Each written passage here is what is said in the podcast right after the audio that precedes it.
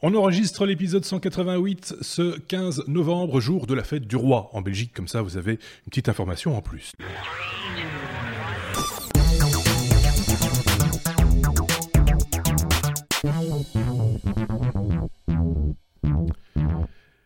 Épisode 188 que nous enregistrons donc avec euh, deux comparses de plus et, qui sont euh, à des distances variables, j'ai envie de dire. Euh, décidément, nos, chroniqueurs deviennent des globetrotters par la même occasion.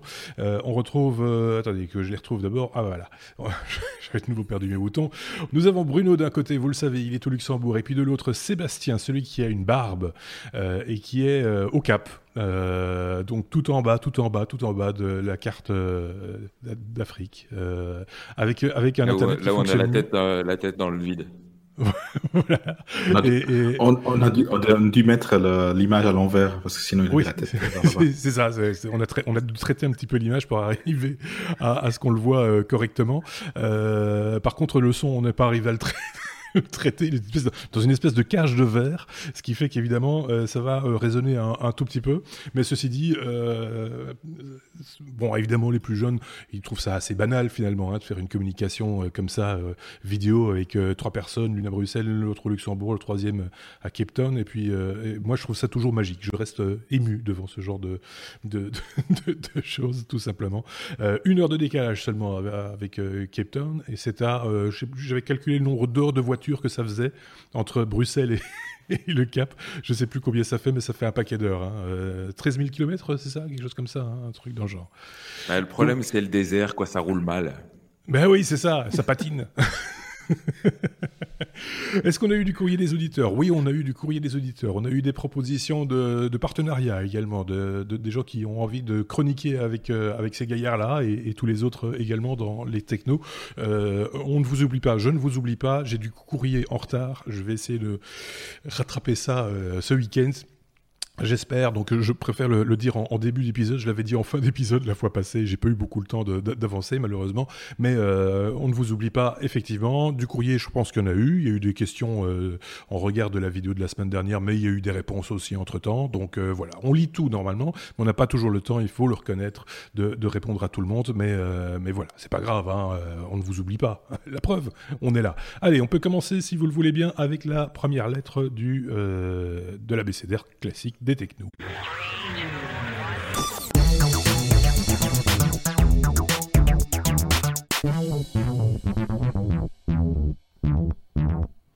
Ça, ce petit bug-là, je vais le laisser, vous voyez, parce que ça, prouve que, c'est fait dans les conditions des directs. Je me suis trompé de bouton, j'ai pas poussé sur le bon bouton, et donc euh, on va le laisser comme ça. Par contre, le bon bouton, attendez, il est où? Il est là. Voilà, c'est comme ça lettre A comme euh, Apple. Euh, A comme Apple, Bruno, on va parler de, de, cette révélation, si, si, on peut dire ça, euh, de cette fameuse puce T2 qui, qui bloquerait les appareils Apple qui ont, ils ont été un petit peu manipulés, c'est ça? Je, te fais le A. Si tu trouves pas le A, je te fais le A. Après, je te fais le T. T je te fais le 2 voilà. On le fait à manière Oui, effectivement. Donc, Apple, suite à, sa, à son lancement de nouveaux produits euh, Mac, le, en, l'occurrence le, MacBook Air et, déjà précédemment, il y avait d'autres produits qui avaient cette nouvelle puce sécurité T2 euh, mhm. qui, euh, qui, qui, qui, va empêcher en fait les euh, des hacks euh, au niveau système. Donc, euh, par exemple, au niveau du boot, il y a pas mal de contrôles qui sont effectués pour voir s'il n'y a pas eu du, du piratage à, ce niveau-là.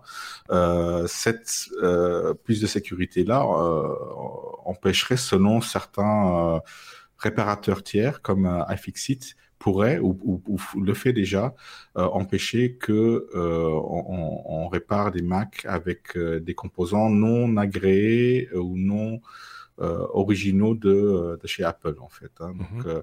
Apple a confirmé effectivement que ça pouvait être le cas, mais en l'occurrence pour deux composants uniquement.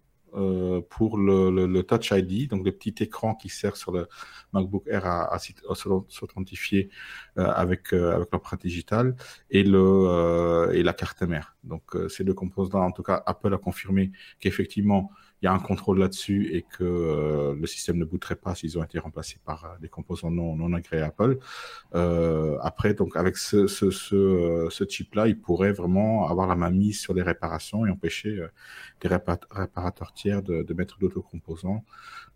Est-ce une bonne chose, une mauvaise chose? Ben, on, a quand même l'idée, par exemple, de, de, la mémoire qu'on mmh souvent, quand elle est upgradable, hein, pas, sur tous les Mac, euh, on, va préférer l'acheter ailleurs qui sera bah peut-être même de meilleure qualité et à plus bas prix que, que la configurer directement sur, sur le, configurateur Apple.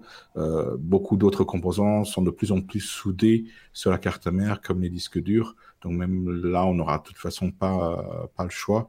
Euh, mais on parle aussi des écrans et, d'autres composants sur, euh, sur les laptops, laptops qui sont des composants qui peuvent euh, se, se casser avec, avec le, transport des, des, laptops. Donc, on ne sait pas si Apple est en train de, de vraiment avoir la main mise aussi sur les réparations. Peut-être qu'ils ont un manque à gagner là-dessus. Donc, mhm. en tout cas, beaucoup de sociétés sont, sont un peu inquiètes à ce sujet-là. Donc, c'est une bonne chose d'avoir ce genre de, de, de chip dédié à la sécurité. Après, s'il utilise à d'autres fins, oui, c'est un, petit, peu, euh, problématique. Sébastien, peut-être une réaction. Euh, est-ce qu'éthiquement, ça, ça tient debout, ce, genre de, choses?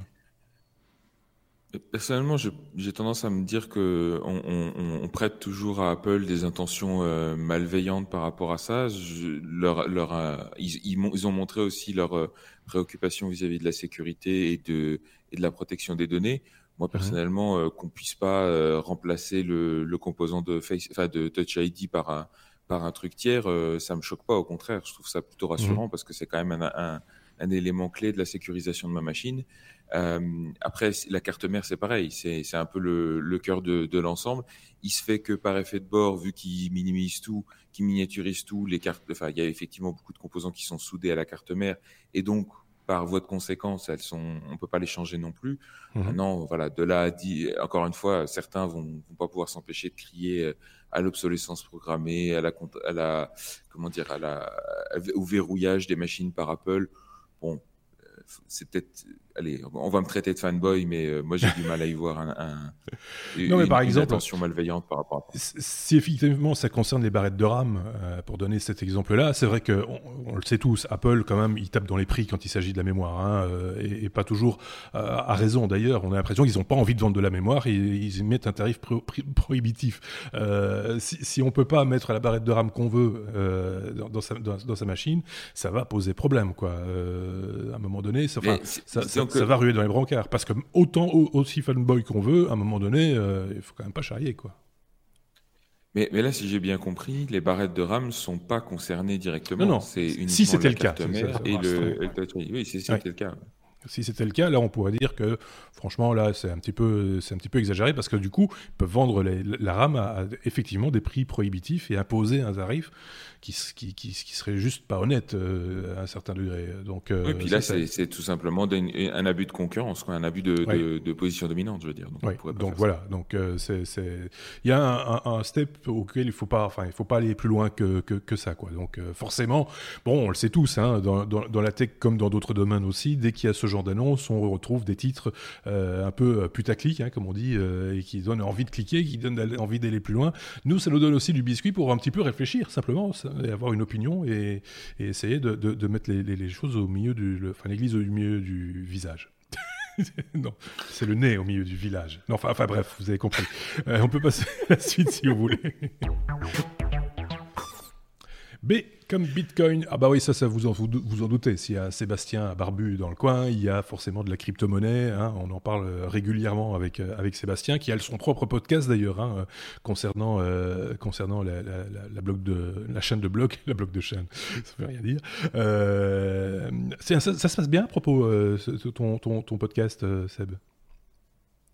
Oui, ça se passe plutôt bien. voilà, je crois qu'on a 300, à peu près 300-400 auditeurs par épisode maintenant. Donc, les choses se passent bien et visiblement les gens sont, sont, intéressés, les retours sont bons. Donc si ça vous intéresse, proofofcast.com. Voilà, exactement. de toute façon, le pédigré de chacun de nos chroniqueurs, vous le retrouvez sur, en regard de, l'article concernant chaque, chaque épisode, sous l'article sur lestechno.be, vous avez chaque fois les différents, les différents participants avec les liens vers les réseaux sociaux, Twitter, machin, etc. Donc, vous pouvez vous adresser à eux directement. Donc, on parle de Bitcoin et d'une taxe unique de 30% sur les gains. C'est en tout cas une proposition en France.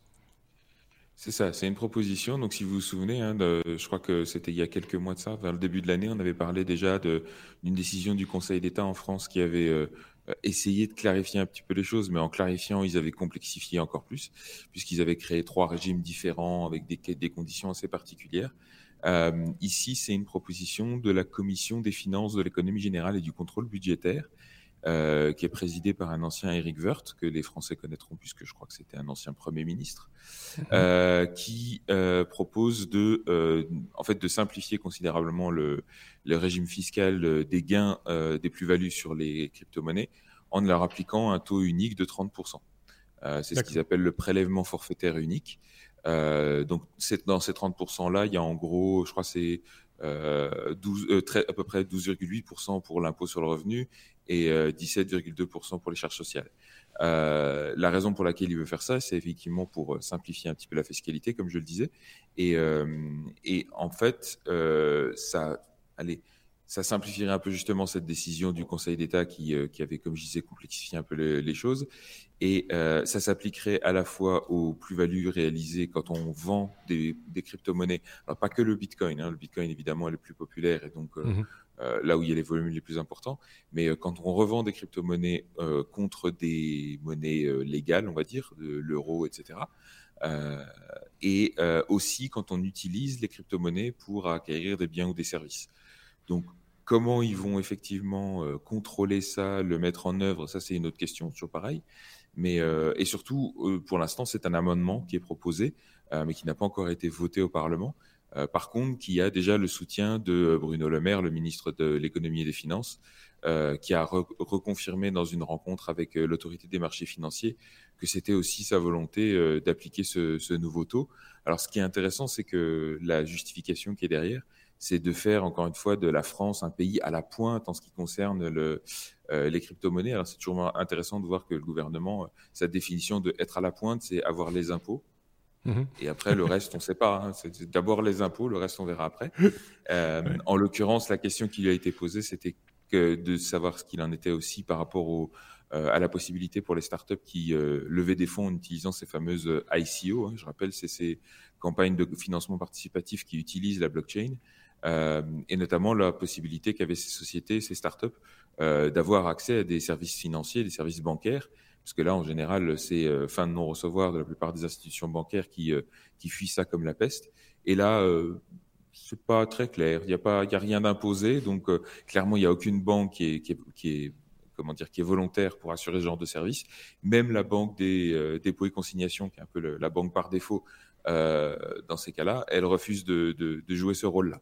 Donc, mmh. c'est toujours intéressant de voir comment on va vite pour réguler l'aspect fiscal des choses, mais alors, euh, pour ce qui est d'encourager le business euh, dans, en la, à la matière, alors là, il n'y a plus personne.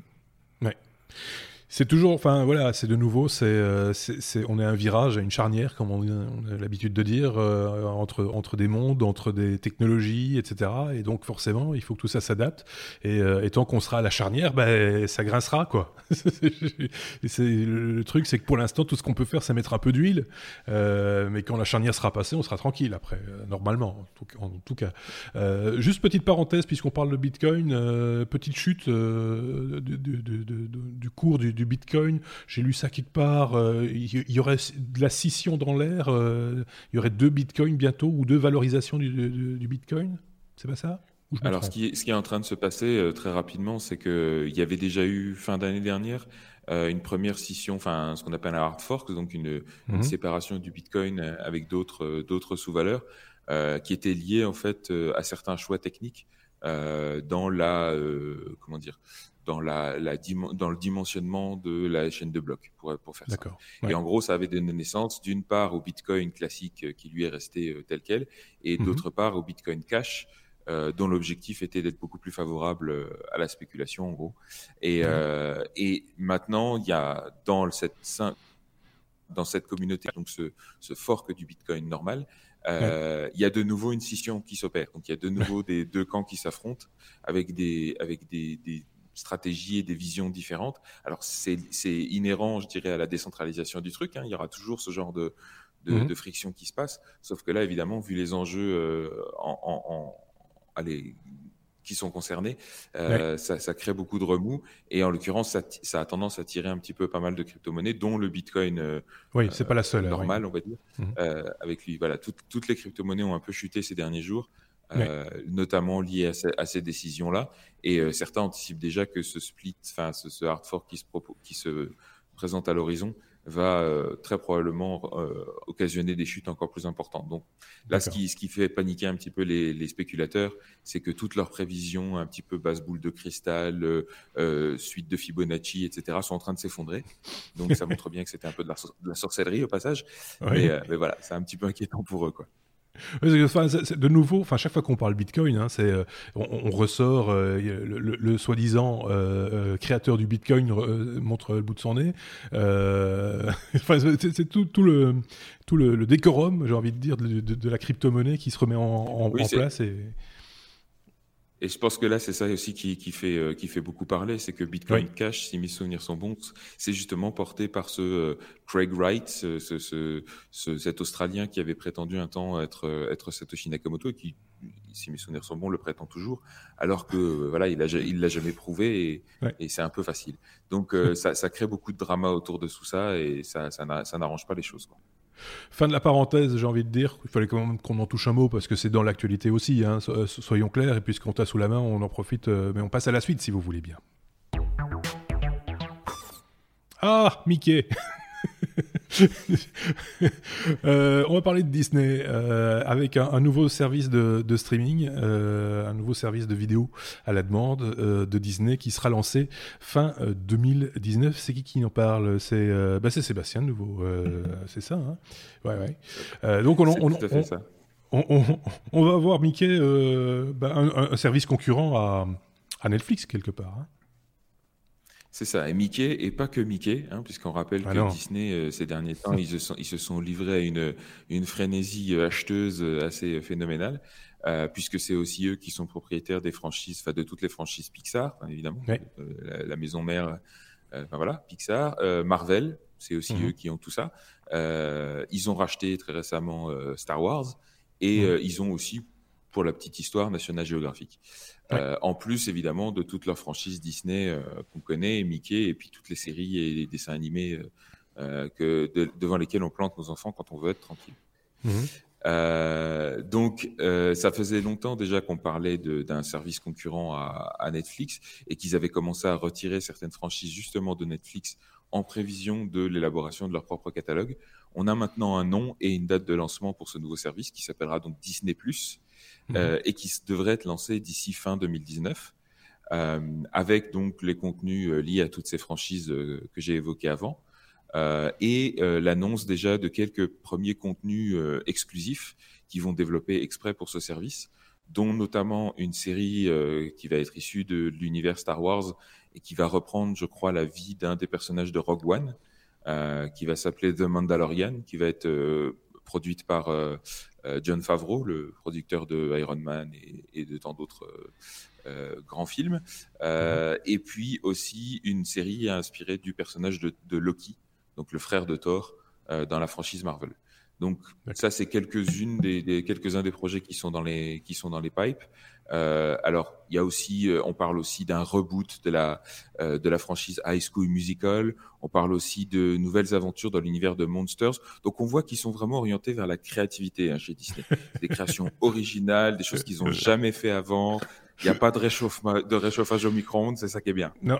Par contre, ils vont déshabiller un petit peu les autres opérateurs pour le coup, euh, puisque j'imagine qu'ils vont retirer euh, certains, certains contenus euh, forts entre guillemets, ils vont se les, ils vont se les garder pour, pour promouvoir leur plateforme. Évidemment, ils vont, ils vont essayer de garder l'exclusivité sur leur propre franchise. Donc, clairement, Netflix est, est, est le premier visé vis-à-vis -vis de ça, puisque je crois qu'il y avait euh, déjà quelques Star Wars qui étaient sur Netflix, etc. Mm. Donc, tout ça va être, euh, va être euh, exclusif maintenant à la plateforme Disney+. Ce qui en soi est un, est un pari non négligeable. Enfin, on peut se dire, oui, c'est Disney, ils sont surpuissants, etc. Mais il faut pas oublier que Netflix euh, a aussi les reins sacrément solides.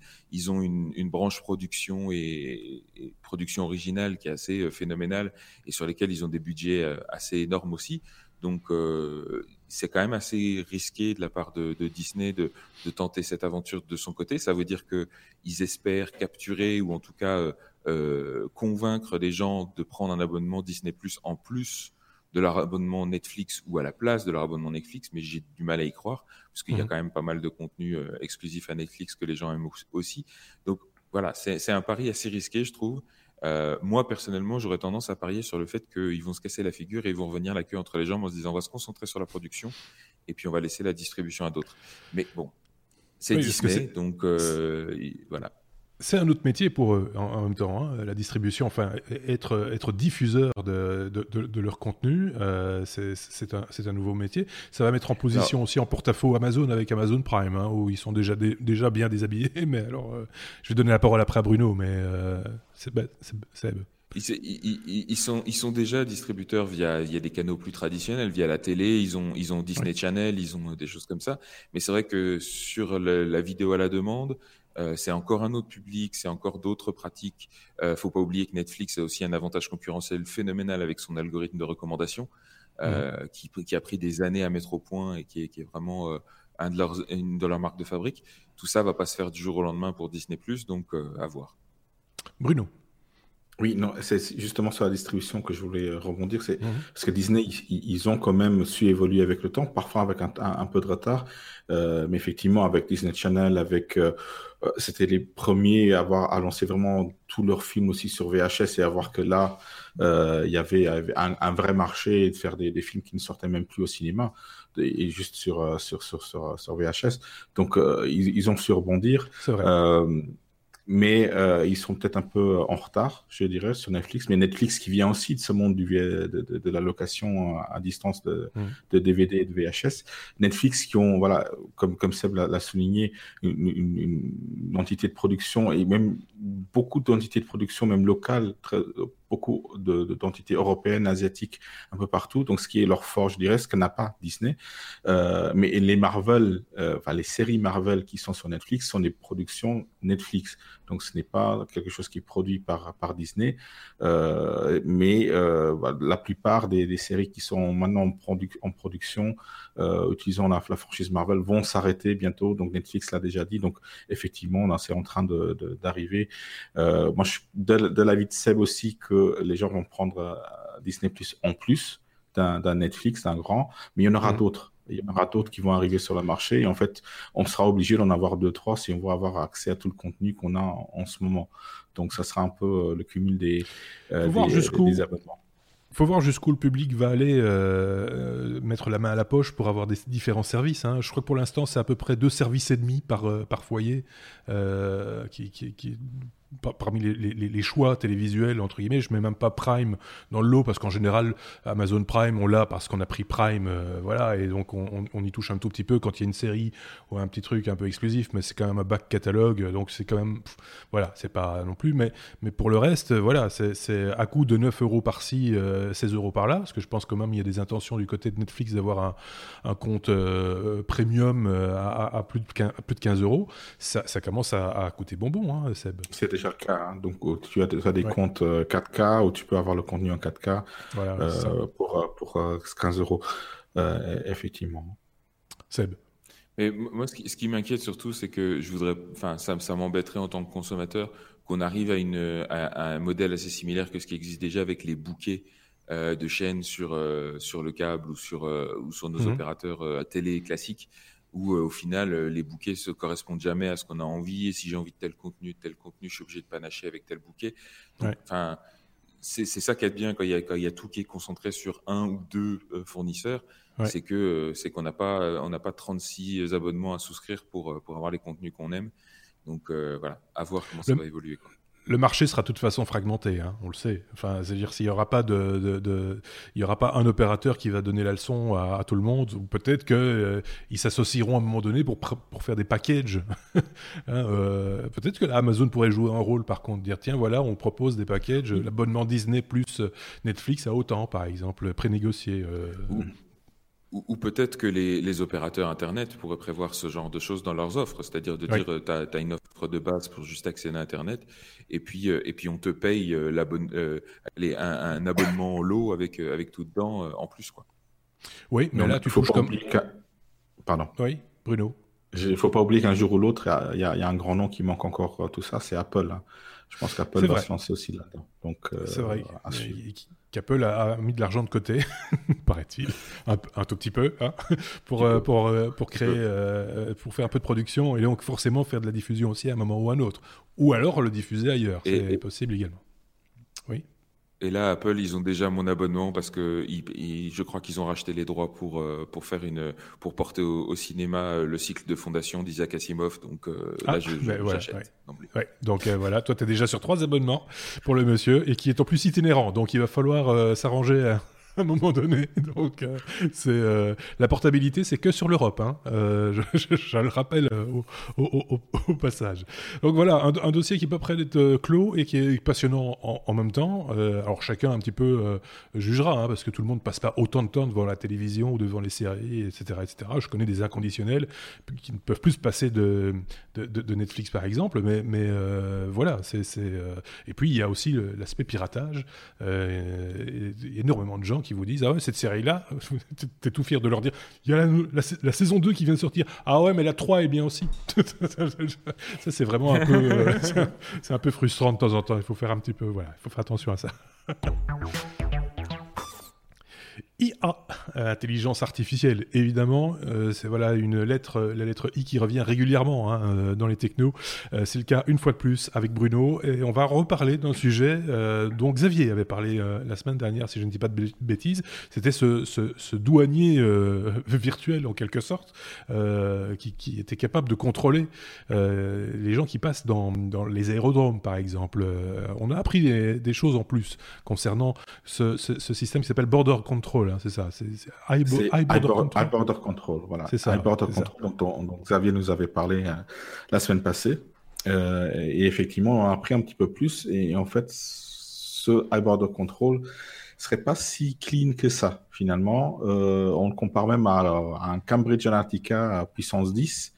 Donc, quelque chose qui va non seulement récolter des données sur vous et dont le but final serait, serait vraiment ça, pas de contrôler les frontières, mais de vous contrôler et de, rassembler des, informations sur vous.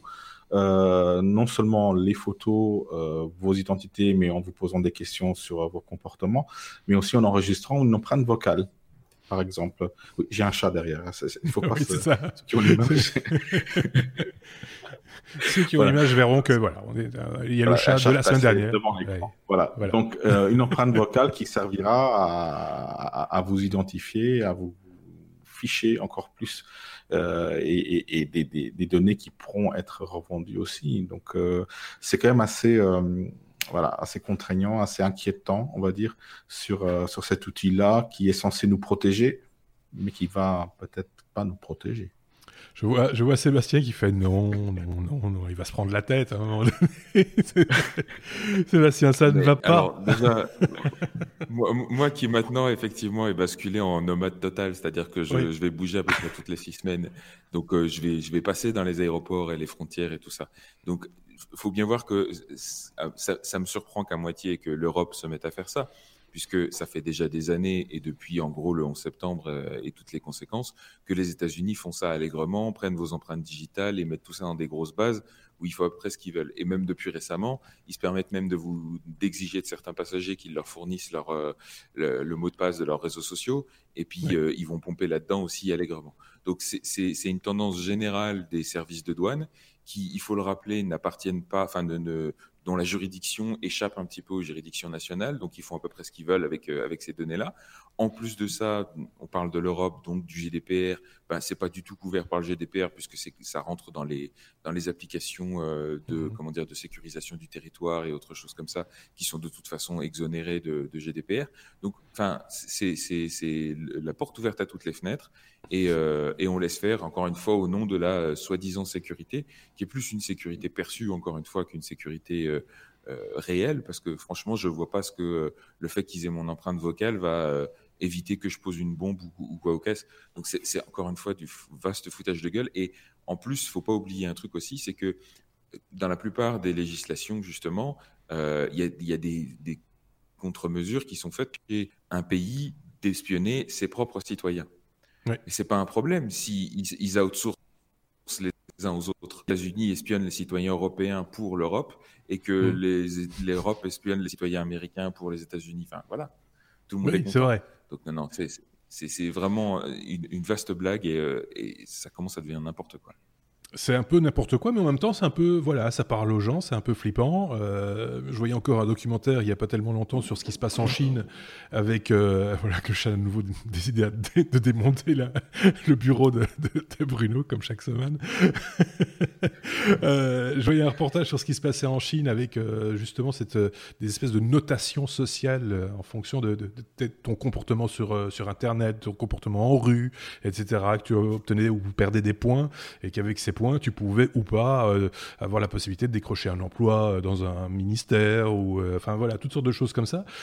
c'est la, technologie utilisée à mauvais escient quoi. en gros, c'est mais et ça parle ça parle à énormément de gens évidemment. Et, c'est ça qui, que je trouve absolument vicieux, c'est qu'on est toujours très rapide à critiquer la Chine en disant oui, c'est des rétrogrades, c'est des communistes, etc. Ils n'ont aucun respect pour les droits de l'homme, mais on fait pareil. On fait pareil, mais de manière beaucoup plus insidieuse et, euh, et sans en parler et en faisant des, des, allez, en disant pas ce que les systèmes font et comment elles gèrent les données. Donc, mmh. euh, on, vit dans un, de plus en plus dans une, dans une société de surveillance et, euh, et ça passe. Quoi. Et, oui, alors que le chat lui passe pas du tout. Euh, ça, va pas bien se passer du tout. Impossible. On est à la lettre N comme euh, neutralité. Euh, neutralité.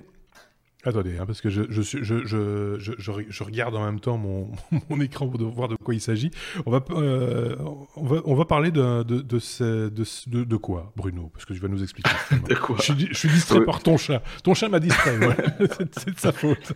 il distrait tout le monde, je suis désolé, je m'excuse pour lui. La prochaine fois, je vais l'enfermer. Ah non, je n'ai pas le droit de faire ça. Bah donc, euh, neutralité, euh, neutralité du net, oui. On, parlait donc de Netflix et tous ces, réseaux oui. sociaux streaming, pardon. Euh, et euh, on parlait de, de, de, neutralité. Il y a différents épisodes où on a parlé de neutralité. Euh, j'ai vu passer dans, dans, dans, dans, la presse un outil qui permet en fait de, tester justement que votre opérateur ne favorise pas un système de streaming par rapport à un autre. D'accord. donc cet outil-là s'appelle Wehe. Oui. Wehe. W-E-H. Wehe. Ça va être de liégeois. Ou... Euh, non, c'est des Américains. oui, je sais pas, c'est peut-être des, expatriés, je sais pas, c'est possible. et euh, ça, se représente sous une forme d'application, sous, sous, iOS et sous, sous, Android, et qui va donc tester euh, l'accès à, certains réseaux euh, de streaming comme, comme Spotify, euh, aussi Skype, YouTube, euh, Netflix, Vimeo et d'autres, une liste encore assez, assez limitée, qui va utiliser différentes techniques pour justement voir s'il y a une différence de blocage au niveau des, des, données envoyées ou de, restreinte au niveau de, la bande passante euh, envoyés par ces, euh, par ces euh, réseaux de streaming. donc, je me suis amusé déjà à tester tous mes, tous mes opérateurs ici au Luxembourg. Il y en a effectivement un qui, qui, qui, qui, qui, me bloque un petit peu YouTube. Donc, je vais aller un peu leur écrire un petit, une petite lettre, un petit mail pour voir ce qu'il en est. Parce qu'ils n'ont pas communiqué là-dessus, ils n'ont pas le droit de le faire. Donc, euh, mhm. certainement pas au Luxembourg, c'est pas. Donc, voilà, je vous invite à, à tester cela aussi. donc, les opérateurs que vous utilisez, que ce soit un opérateur à la maison, donc via, via votre votre Wi-Fi, votre, votre réseau, ou un opérateur euh, euh, téléphonique qui, qui pourrait mm. euh, favoriser un, service à un autre. Donc c'est effectivement quand même assez important qu'on ait accès à, à, ces, à, ces, données de manière équitable et pas favoriser un, un, service par rapport à un autre. Ils ont toujours de bonnes explications, hein, les, providers, quand on, met le, doigt euh, sur ce genre de, de problématique. Ça s'était passé en France il y a quelques années par rapport à, YouTube, d'ailleurs, je pense, euh, où effectivement le, tuyau était plutôt raptici quand il s'agissait de, de, regarder une vidéo et ils disaient ah, ben, c'est technique, c'est comme ça, on ne peut pas faire autrement, c'est parce que nos accords de peering ne permettent pas d'utiliser plus de bandes passantes, euh, etc. Et donc on est à saturation et donc on ne peut pas délivrer plus. Et donc ça, évidemment, c'est imparable quand on, dit qu'on est à, saturation parce que les accords euh, commerciaux ne permettent pas de faire mieux, on, botte en touche, on, refile la patate chaude au, suivant, et c'est souvent comme ça qu'on s'en sort finalement, mais c'est pas, euh, finalement il faut, se battre contre ça aussi, hein, euh, quelque part, Sébastien. Non, c'est vrai que encore une fois, on rappelle, hein, Internet c'est un, formidable outil de, collaboration et d'innovation.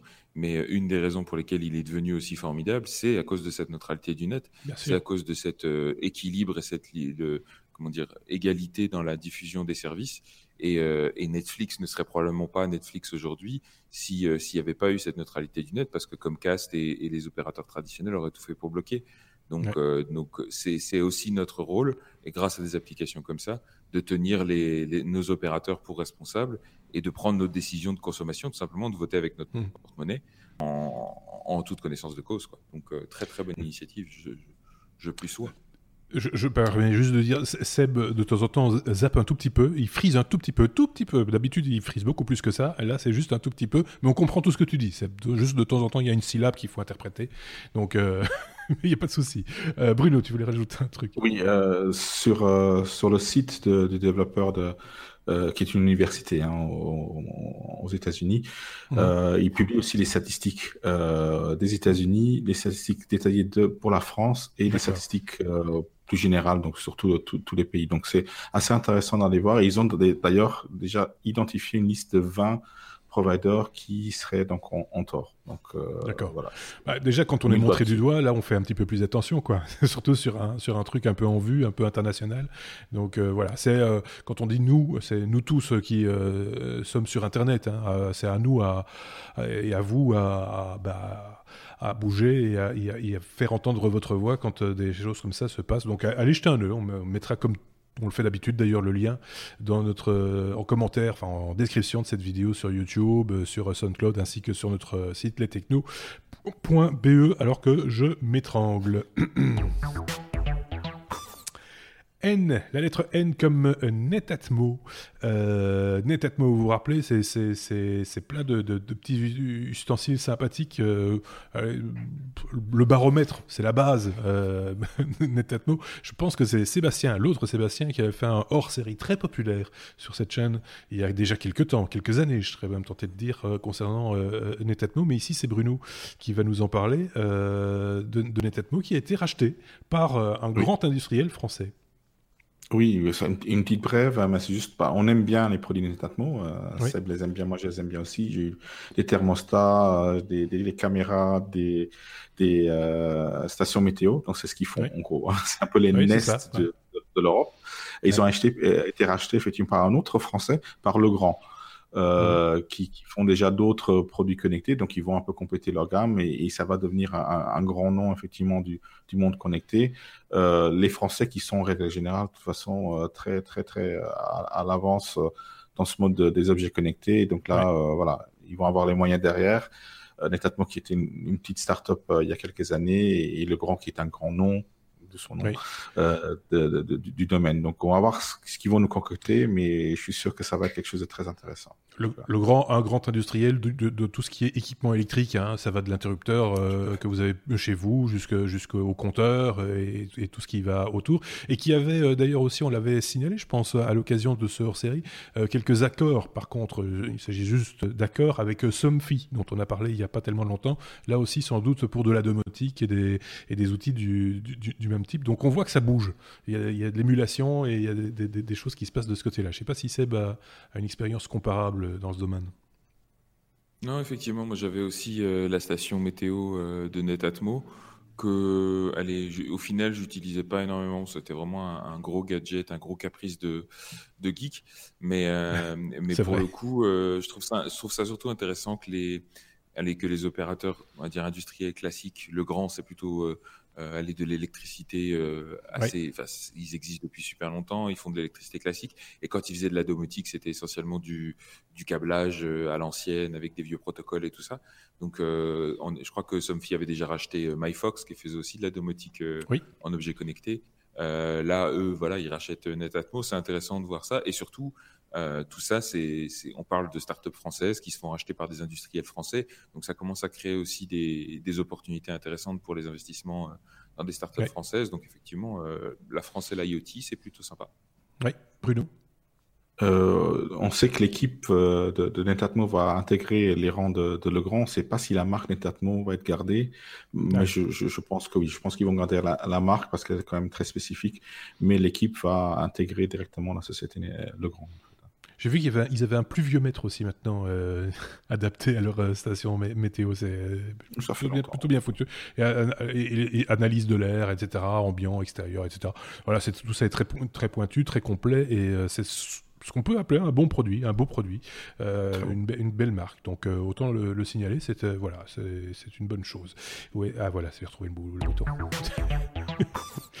S, la lettre S comme euh, SpaceX, euh, l'autre marotte de, Sébastien, hein, l'espace, SpaceX. On reparle de, la euh, constellation Starlink, Sébastien. Effectivement, et dans une nouvelle toute chaude qui sort du four qui vient de tomber, puisque la FCC, donc la Federal Communications Commission, l'autorité américaine qui, qui, régule un petit peu tout ce qui est télécommunications, fréquences, etc., euh, vient d'annoncer qu'ils allaient autoriser euh, SpaceX, euh, le, qu'ils allaient autoriser à SpaceX le déploiement de leur constellation Starlink. Alors je rappelle, Starlink, c'est une initiative donc de SpaceX qui vise à offrir de l'internet sans fil par satellite sur l'intégralité du globe, sur toute la planète. alors vous allez me dire, ça existe déjà avec des, avec des satellites géostationnaires, effectivement, notamment, allez, d'autres sociétés qui ont lancé déjà des satellites avec SpaceX justement. Mais le problème très souvent, c'est que c'est des services très coûteux et surtout qui ont des, latences assez importantes, puisque qui dit euh, satellite euh, géostationnaire dit très grande distance pour aller jusqu'à eux.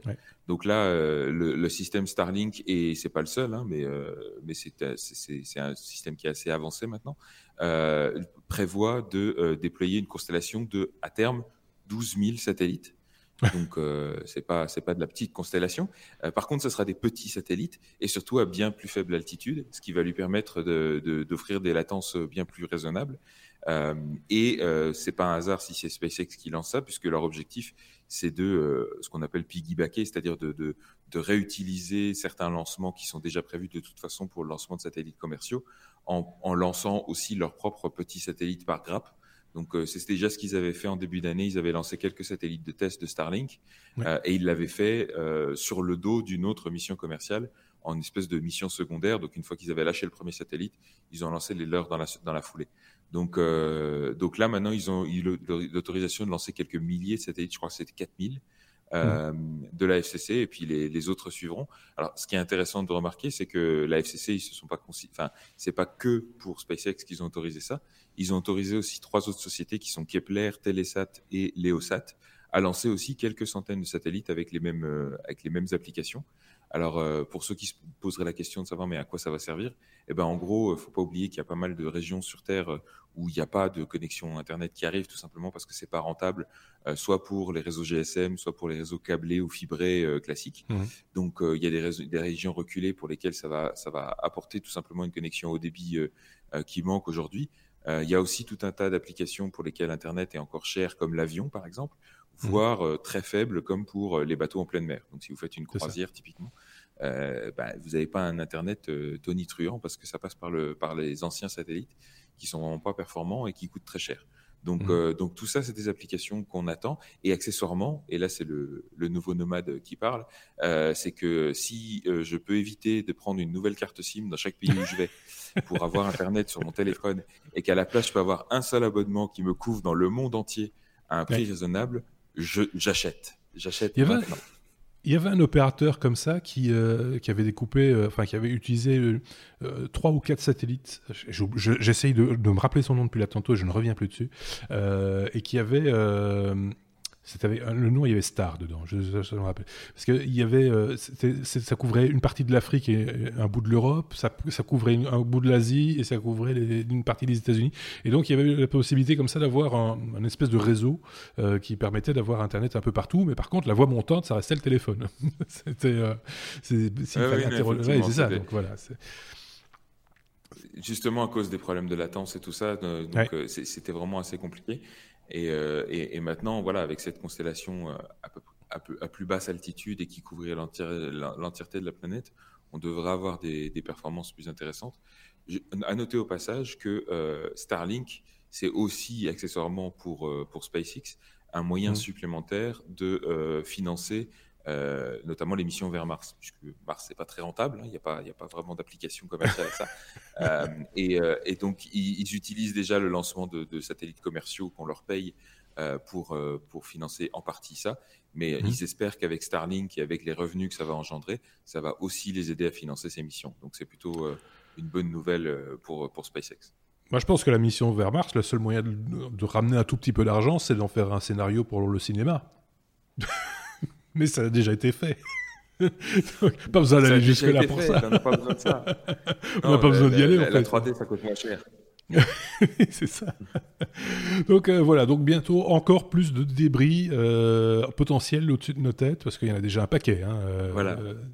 Ça, c'est effectivement une, une, inquiétude qui a été soulignée par, par beaucoup d'observateurs, y compris Einstein, le, le, le, directeur de la NASA, euh, qui a quand même rappelé que euh, on est déjà en train d'essayer de, de, trouver des solutions pour euh, régler le problème des, des, des nombreux débris, enfin des débris qui se multiplient sur certaines orbites et ça devient inquiétant. On se rappelle que on parle de vitesse en plusieurs milliers de kilomètres heure, hein, donc c'est quand même voire même encore au-delà de ça. Enfin bref, c'est assez dangereux. Et donc, rajouter 12 000 satellites, il faudrait quand même prévoir à, enfin, voir à bien gérer leur fin de vie, euh, à gérer euh, toutes les situations de collision qui peuvent arriver et à concevoir ces satellites tout simplement pour qu'ils rajoutent pas encore des, des, centaines de milliers de débris aux, je crois, 500 000 qu'ils observent déjà au-delà du, de, du, du, centimètre, il me semble. Donc c'est ça. Oui, parce que ce qu'on voit dans, dans, dans, le début et dans le milieu du film Velocity, ça peut très bien se produire. Hein, euh, à un moment ou à un autre, l'effet boule de neige. Euh, ou Gravity, pardon. Euh, Velocity, c'était l'autre. Gravity, c'est ça. Hein, c'est tout d'un coup. c'est un peu imagé, mais c'est un peu le, le risque, quoi. En sachant que Gravity, je crois que c'était dans la Station Spatiale Internationale, donc c'est orbite basse, il n'y a rien sur l'orbite basse, à part la Station Spatiale Internationale. Oui, c'est ça. Justement pour éviter ce genre de, de collision. Mais, euh, mais en tout cas, au, au, allez, c'est une vraie inquiétude parce que euh, qui dit 12 000 satellites sur une constellation, dit 12 000 satellites a priori sur une orbite assez proche. Et donc, il suffirait qu'il y en ait un qui se, qui se fasse rentrer dedans et euh, la, la, réaction en chaîne pourrait être assez gênante. Ce qui a d'ailleurs suscité une réaction quand même de la FCC qui a dit que dans le même temps, ils allaient euh, proposer des régulations pour obliger les opérateurs de ces, de ces constellations à, euh, ben, à concevoir leurs satellites en, en, fonction de ça et, euh, et, à prévoir aussi des scénarios de fin de vie un petit peu plus respectueux de, de cet écosystème-là. Oui, ouais. en même temps, plus ils sont petits, moins ils font de déchets. ouais, mais encore une fois, ça veut rien un, dire. déchet, même, même, même d'un centimètre à plusieurs dizaines de milliers de kilomètres heure, euh, c'est foutu, quoi. Oui, c'est ça. C'est pour ça qu'ils font super attention de, quand ils dévissent un truc euh, sur la station euh, spatiale. Il faut super gaffe de bien récupérer la vis pour pas se la reprendre au, tour suivant dans, la tronche, quoi. Ce qui pourrait être gênant. Dans, la, dans, l'article, dans l'article du Washington Post où justement il parlait de cette nouvelle-là, il raconte quand même l'histoire de ce fameux tournevis qui a été laissé tomber par un des astronautes en, en mission extravéhiculaire, je crois, sur une, une vieille station. Je crois que c'était encore Mir à l'époque et qui continue toujours à être, à être en orbite autour de la Terre jusqu'à ce que quelqu'un se le mange dans la figure. Donc, euh, bah, si ça se trouve, il est observé, il est, il est, documenté, sur, il est cartographié maintenant ce tournevis. Attention, là, on va ah bah pas, il y a le tournevis. Il fait plus de 10 cm, donc. Euh, donc voilà, c'est, euh, j'imagine les mecs qui sont chargés de cartographier cette merde. Alors là, c'est un tournevis, là, c'est un boulon. ça, c'est. ça va être compliqué quand même. il y a peut-être une opportunité de marketing. Oui, peut-être. ou un truc, ouais, un truc euh, genre publicitaire ou quoi, euh, pour une société de nettoyage ou un truc comme ça. Bon, allez, euh, la lettre S, S comme Sony, qui fait son beurre grâce à sa communauté. Tu vas nous expliquer ça, Bruno. Oui, un peu comme, comme Nintendo l'a fait. Donc, Sony va lancer sa petite console rétro, rétro gaming, donc avec des jeux classiques. Donc, une copie miniaturisée de la PlayStation, donc la, mhm. console originale. contrairement à Nintendo, qui eux ont développé des émulateurs pour émuler leurs jeux sur ces petites consoles-là, Sony, malin comme ils sont, ils vont utiliser un émulateur qui existe déjà, développé par la communauté open source. D'accord. Donc, euh, il y a quelques années, Sony, entre autres, dénigrait beaucoup tous ces émulateurs-là. Pas, les émulateurs directement, mais l'utilisation de leur ROM, hein, des, jeux, clairement, parce que ce qu'ils veulent, c'est des jeux. Euh, mais là, ils vont simplement utiliser un, émulateur euh, open source sur leur console sur base de, Raspberry Pi l'hardware a l'air pas mal. Bon, ça reste un Raspberry Pi, euh, rien de, oui, c'est ça, avec un émulateur qui fait tourner une vingtaine de jeux intégrés. C'est aussi euh, pas, pas, beaucoup de jeux, mais, mais c'est un peu le, voilà, le, le, retour de la médaille euh, pour, pour, pour, pour cette communauté open source. Donc voilà, non seulement ils ont été, il y a une dizaine d'années, un peu dénigrés par, par Sony, maintenant ils se font simplement utiliser euh, la, console n'est pas encore sortie. Elle sortira en début, début décembre, mais il y a déjà des, testeurs qui l'ont eu sur la main. Ils ont, ils ont vu dans la liste des, euh, des, licences donc apparaître cet émulateur-là euh, qui, qui a été utilisé il y, a, quelques années, qui marche très bien. Mais c'est le PC, pour ceux qui veulent savoir ce que c'est comme émulateur, comme ça ils peuvent l'installer chez eux, c'est le PCSX Rearmed. Donc c'est la version pour les, les processeurs ARM euh, de, de, cette émulateur-là. Donc, euh, pour Raspberry Pi. Oui, non, je, je, rappelle au passage qu'il y a quelques semaines, euh, IBM a racheté Red Hat pour 30, la, la, bagatelle de 34 milliards de dollars. Euh, dont les développeurs open source de kernel et de tous les modules qui sont intégrés dans Red Hat n'ont pas vu la couleur. Donc euh, ça commence à faire. Hein ça, commence, ça commence à... Oui, c'est ça, c'est euh, des mondes se rejoignent. Je t'avais dit qu'on était à une charnière. Je t'avais dit qu'elle perdait des vis? Ça, Et ça grince. ça grince et elle perd des Tiens, tiens, on en est déjà à la lettre V, comme Volkswagen, la voiture du peuple. Euh, qui nous parle de, Volkswagen, c'est euh, Sébastien. Ça, me donne l'occasion de, signaler qu'il y aura un bonus à cet épisode 188, donc un bonus 188, euh, où Sébastien, autant Sébastien que Bruno vont tordre le cou à quelques idées reçues concernant la voiture électrique, et en particulier ceux qui pensent qu'elle est autant ou plus polluante que les voitures à combustion actuelles. Mais ça, c'est une autre histoire. Ce, c'est pas un hors-série, c'est un, vrai bonus, arrivera dans les, dans les heures ou dans les jours qui viennent, ça dépend évidemment à quel moment vous écoutez euh, cet épisode 188 tout à fait classique. Donc on parle de Volkswagen qui annonce une voiture électrique pour dans pas, longtemps, euh, sans doute, euh, à un prix, on va dire, j'y mets des guillemets quand même, hein, raisonnable. Alors effectivement, donc on parle de voiture électrique. Alors quand tu dis pas longtemps, tu peux laisser tes guillemets parce qu'effectivement c'est pas c'est pas pour tout de suite. Euh, et encore une fois, ça, ça fait partie de ces. Euh, allez, c'est facile d'annoncer, c'est facile de promettre, c'est facile de prévoir. Euh, mais là, il, il, il, bombe bien le torse en disant voilà, euh, on va on va créer une, une voiture. Alors c'est un c'est un crossover compact. je pense que c'est c'est du même du même acabit que euh, aller un petit un, un, petit Ford Kuga ou des choses comme ça. Euh, et euh, ils, vont le, ils prévoient de le vendre au prix de 18 000 euros à peu près. Euh, ou 21 000 dollars dans la, la monnaie d'outre-Atlantique. Euh, et tout ça, euh, alors qu'on n'a pas encore vu la couleur de la voiture et que le planning nous parle de quelque part après 2020. Donc dans le genre précis, ça se pose là. Hein, et, euh, et, surtout, c'est encore une fois, ils, ils, ils, ont même pas encore montré la voiture, hein, mais ils prévoient déjà qu'ils vont en vendre 200 000 par an. Ils sont ah, bah très forts. Hein. Ils sont très très forts. Donc, euh, c'est encore une fois des effets d'annonce et des, et, des, et des, manchettes pour essayer, alors d'une part, euh, d'essayer de, de, de, se positionner sur un marché où de toute façon ils sont à la ramasse, ils sont en retard par rapport euh, bien sûr à Tesla, mais à aussi d'autres d'autres constructeurs. D'autre part, il faut pas oublier qu'on parle du même Volkswagen qui, il a pas si longtemps que ça, euh, s'est pris des procès euh, en, en, rafale à cause de leur euh, tricherie sur les sur les tests euh, vis-à-vis des émissions de CO2. Donc, ils cherchent aussi à se racheter une conscience écologique avec ce genre de truc. Et tout ça est intégré aussi dans une une nouvelle initiative qu'ils ont appelée l'initiative ID, euh, dans, le, dans laquelle ils veulent lancer toute une nouvelle gamme de véhicules. Ils avaient déjà annoncé une, une petite berline, euh, le, nouveau, euh, le nouveau van, euh, enfin la, la, réédition du van Volkswagen classique qui va devenir un, un van électrique.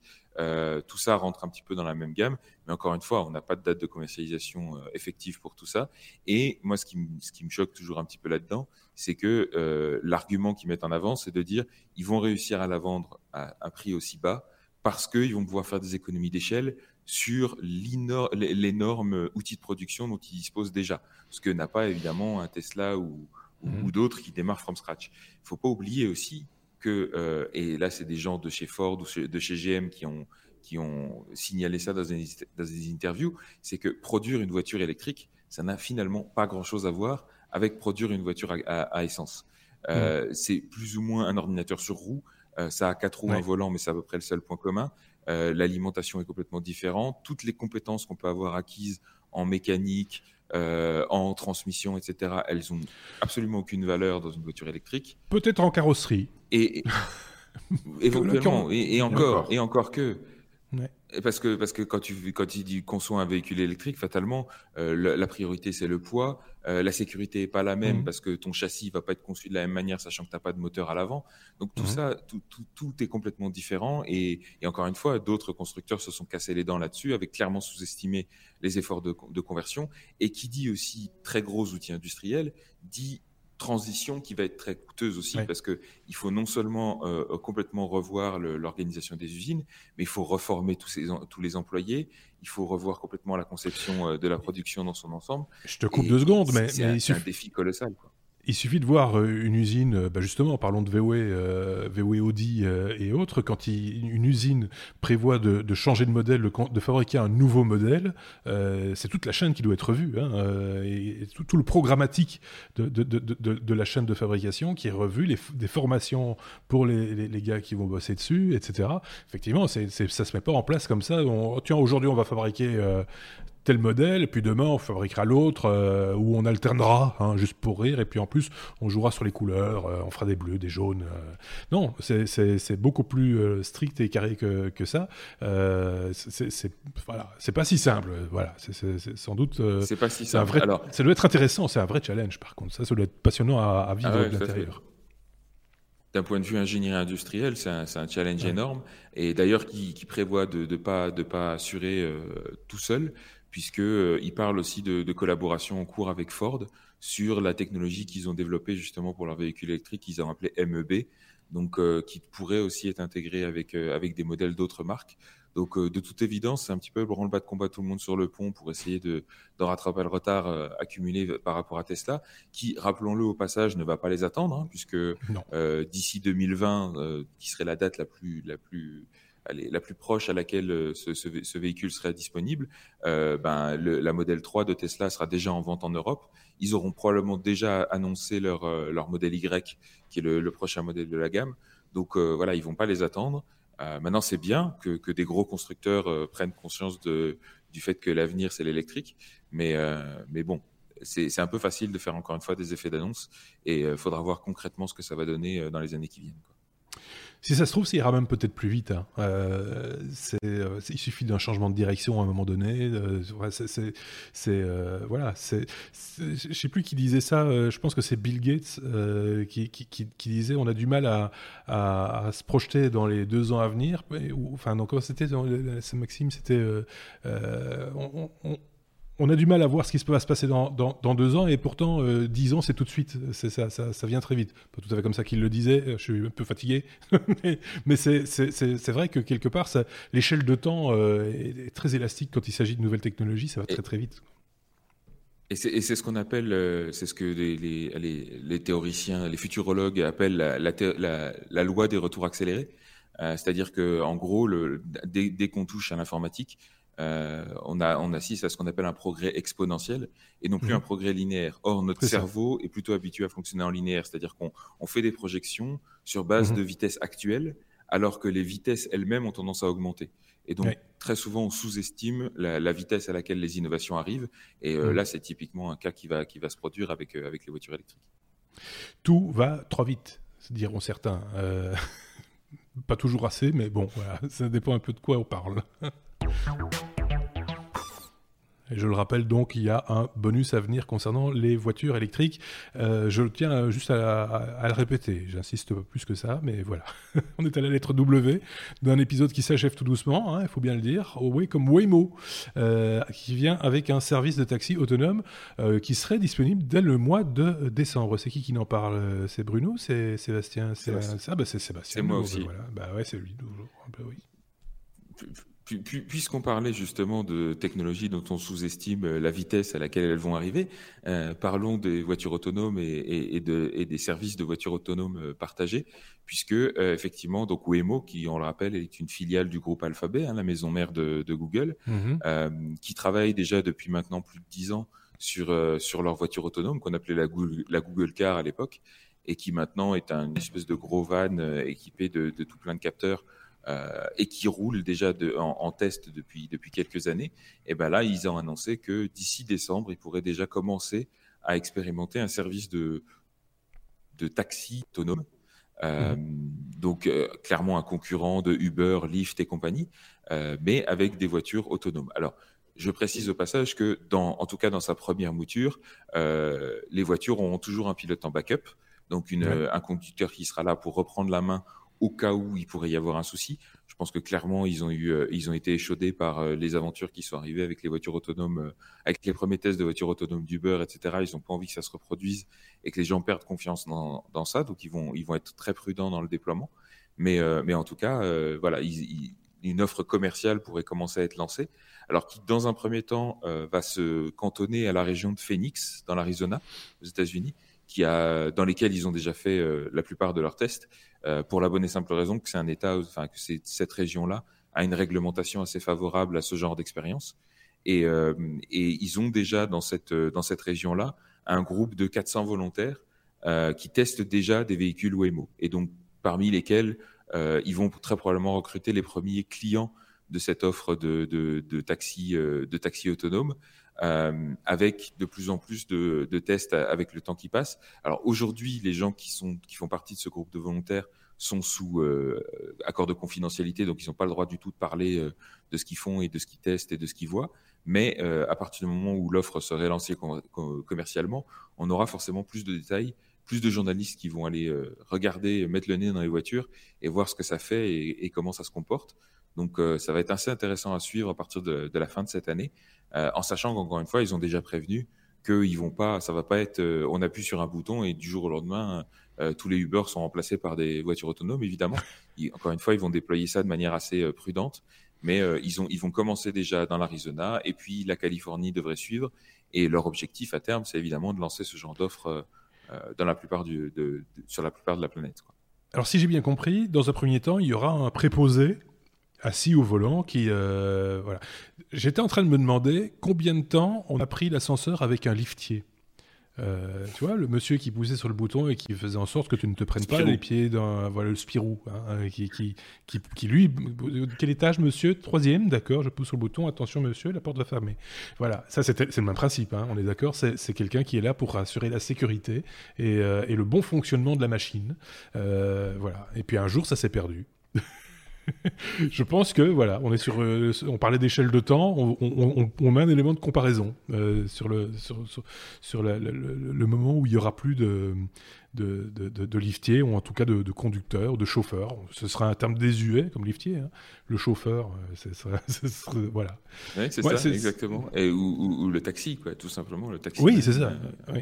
Taxi, taxi, ça restera peut-être, euh, tu vois, euh, parce que voilà, historiquement, euh, c'est euh, mais c'est ça aussi le, les, choses. Mais alors après, il va falloir que les gens acceptent la prise de risque de monter dans un véhicule où il n'y aura pas le chauffeur. Enfin, même s'il servait plus à rien, hein, comme euh, j'imagine que les premières personnes qui sont montées dans un ascenseur sans liftier ont eu un petit peu de panique au début. On dit, ouh là là, on est tout seul dans la cabine d'ascenseur.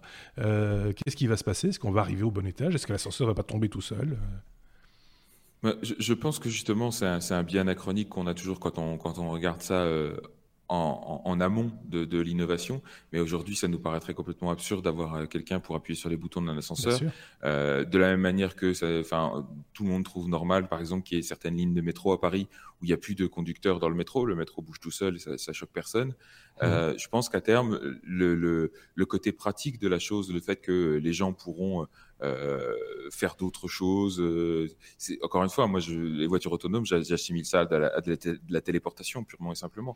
Donc, euh, le fait que les gens pourront, pourront vraiment profiter de leur déplacement d'une manière complètement différente fera qu'ils auront, allez, qu'ils ne feront plus attention à ça. D'ailleurs, c'est intéressant, c'est que dans un premier temps, au niveau du, modèle économique, on va dire, de, l'offre, dans un premier temps, ils n'ont pas annoncé de prix.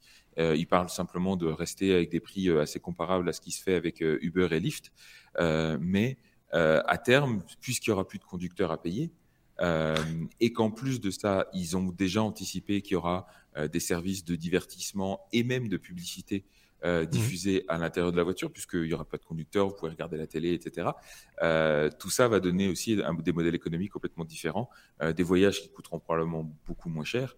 Mmh. Donc voilà, c'est tout ça. Peut-être que ça, on trouvera ça complètement normal à un moment donné tu, monteras dans un taxi qui te proposera sur le temps de ton trajet, par exemple, l'accès à Disney dont on parlait à la lettre D, pour t'inciter à prendre un abonnement, par exemple. Et, euh, avec le paiement sans contact de ta carte de crédit, fera directement le prélèvement comme ça pour un an, hein, comme ça ce sera fait. C'est euh, voilà, on va tous euh, mourir. un moment ou un autre.